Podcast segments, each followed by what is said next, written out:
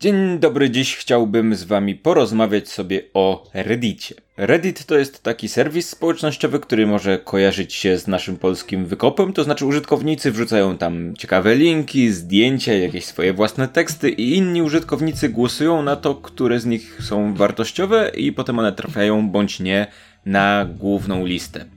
Różnica między Redditem a innymi tego typu tworami jest taka, że na Reddicie możecie sobie subskrybować tak zwane subreddity, czyli tworzone przez użytkowników pod strony Reddita, które są takimi jego jakby małymi tematycznymi kopiami. Czyli nie musicie w ogóle zaglądać na stronę główną, możecie sobie zasubskrybować reddity dotyczące waszych ulubionych gier, filmów, albo w zasadzie na jakikolwiek temat i tylko tam siedzieć. No i każdy z tych podredditów ma oczywiście swoją własną, nieco mniejszą społeczność, dzięki czemu nie musicie obcować z taką jakąś jedną wielką społecznością reddita, tylko z konkretnymi, małymi w miarę relatywnie grupami ludzi. I jak być może sobie wyobrażacie, jeżeli nie korzystacie z Reddita i jak z pewnością wiecie, jeśli z niego korzystacie, poruszanie się w tym wszystkim wymaga nieco, powiedzmy, wprawy. No bo macie stronę główną, macie różne subreddity, które możecie subskrybować, macie wątki w komentarzach, które chcecie śledzić, macie różne formy publikacji i tak dalej,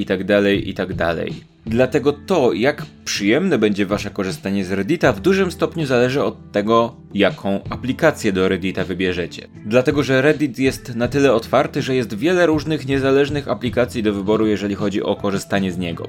Ja długo szukałem idealnej aplikacji do Reddita. Bo przez długi czas było tak, że oficjalna aplikacja, choć dobrze zaprojektowana, dawała dość skromne możliwości, a z drugiej strony alternatywne aplikacje, chociaż dawały większe możliwości, to były zwyczajnie brzydkie albo źle zaprojektowane. Widać było po prostu, że usiadł jakiś nerd i napisał sobie aplikację, która wygląda jak koszmar. I w końcu pojawiło się wybawienie dla użytkowników Reddita w postaci aplikacji Apollo, dostępnej niestety tylko i wyłącznie na urządzenia z iOS-em.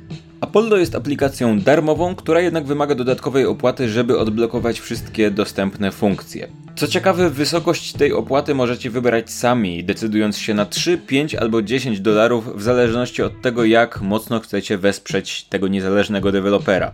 A wesprzeć zdecydowanie warto, bo w końcu to jest ktoś, kto A. wie jak dobrze zaprojektować aplikację, B. daje użytkownikom możliwości, których potrzebują. Macie więc w końcu coś, co z jednej strony wygląda naprawdę dobrze, a z drugiej strony daje naprawdę szerokie możliwości zarządzania Redditem.